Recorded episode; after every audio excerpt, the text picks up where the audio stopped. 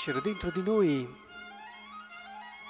un desiderio, una curiosità di conoscere la grandezza di Dio, vuole ravvivare soprattutto il desiderio di Dio nel cuore dell'uomo e lo fa eh, invocando Dio, dicendo come nei tempi antichi, come quando sei uscito dalla terra d'Egitto, mostraci cose prodigiose. E, e questo ha sempre efficacia nel cuore dell'uomo, qualcosa che lo sorprenda, qualcosa di prodigioso. Però, l'avete notato anche voi, nel momento in cui arriva lì, ci dice, quale Dio è come te? che toglie l'iniquità e perdona il peccato al resto della sua eredità.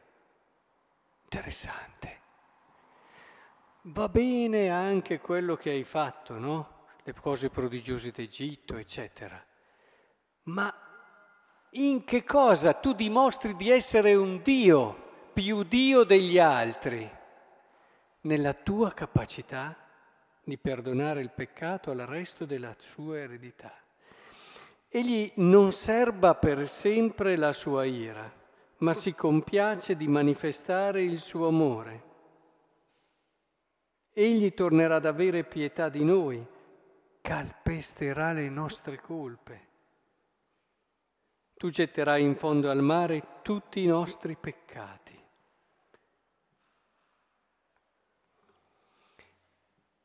È interessante si vuole ravvivare nel cuore il senso di Dio, della sua grandezza, della sua potenza, si arriva a ricordare certo le sue opere grandi, mirabilia Dei, ma poi alla fine quando c'è da dire in che cosa tu sei più grande di tutti, nel perdono, nella capacità di ridare speranza, di ridare fiducia alla tua eredità. Guardate che questo è importantissimo per definire l'idea che abbiamo di Dio, perché tante volte noi ci costruiamo un'immagine di Dio che non è il Dio della Bibbia, è un Dio che nasce più dai nostri bisogni, da quelli che sono gli influssi culturali, da tante cose, ma il nostro Dio è grande perché continuamente crede in noi, ci dà fiducia e ci ridà la possibilità di ripartire con Lui. E anche il Salmo responsoriale è in questa linea. Sei stato buono, Signore, con la tua terra, hai ristabilito la sorte di Giacobbe, hai perdonato la colpa del tuo popolo, hai coperto ogni loro peccato. È importante che allora usciamo da delle visioni. Che cosa vuole Dio? Ma che cosa se ne fa del far saltellare i monti, dell'aprire le acque del mare? La cosa che interessa di più a Dio è un cuore che si affida a Lui, pur consapevole della sua fragilità, osa, osa fare quell'atto di fede grandissimo che è quello di credere nella sua misericordia e che Lui continui ad avere fiducia di noi e che voglia tutto quello che siamo, il nostro cuore.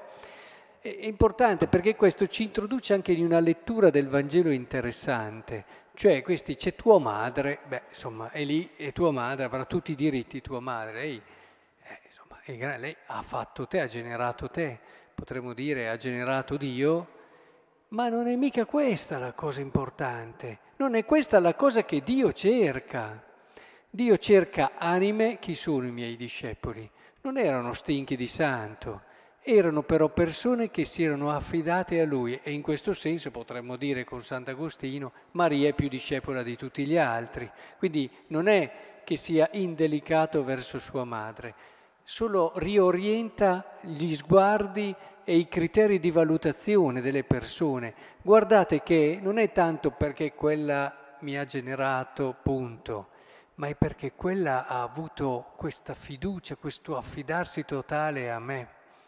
È importante che vediamo lì la grandezza, perché noi siamo così facili a sentirci bravi e grandi perché ci siamo comportati bene e vicini a Dio perché ci siamo comportati bene. Ma non è mica vero. Tu sei vicino a Dio perché ti affidi a Lui e totalmente ti doni a Lui con la fiducia di chi sa che Lui ti ama nonostante il tuo limite. Questo ti rende vicino a Dio. Il Vangelo ce lo dice continuamente, eppure facciamo fatica a capirlo. Non è l'essere stato bravo che mi avvicina a Dio, ma il fidarmi di Lui, l'affidarmi a Lui. Lui desidera davvero che noi gli diamo il cuore. Paradossalmente può succedere che facendo i bravi noi ci allontaniamo dal Signore. È paradossale, ma se ci chiudiamo nel nostro sentirci bravi, chi è che lo faceva? I farisei. Se ci chiudiamo nel fatto di aver osservato la legge, noi ci allontaniamo da quel Dio che non vuole degli osservanti, ma vuole degli amanti. È molto diverso. E, quindi c'è modo e modo di osservare. Se tu osservi con la consapevolezza della fragilità e fai un, ad esempio, sono riuscito a fare quest'opera buona, sono riuscito a vincere questa debolezza, sono riuscito a non dire quella parola che insomma poteva ferire quella persona, sono riuscito a non fare quella mormorazione. Ma dopo che l'hai fatto, tu subito ti ripeti nel cuore, ma l'ho fatto tante altre volte. E subito rincorri quelle volte dove sei stato fragile ed è lì che prendi la forza per affidarti a Dio. Quindi fai il bene, ma mantieni un cuore semplice. E questo è quello che vuole Dio. Eh, ricordate cosa diceva San Luigi Gonzaga quando aveva ragione nelle discussioni? Magari dopo una discussione veniva, eh, emergeva che aveva avuto ragione lui. E lui che cosa diceva? Eh, ho avuto torto tante altre volte. Subito, è così, con questo spirito semplice, con questo spirito libero che piacciamo al nostro Signore. Come sono noiose certe persone anche a Dio penso, che sono lì sempre, ricordate quella bella parabola dei farisei e dei pubblicani, il fariseo là davanti che gli racconta tutte le cose belle che ha fatto. E Dio, eh, che invece Dio è già là che guarda quel pubblicano che gli affida tutto quello che è e gli dice ti affido Signore quello che sono, il mio peccato lo vedi anche tu, non so molto di più. Dio è già là, ma è chiaro che Dio corre là.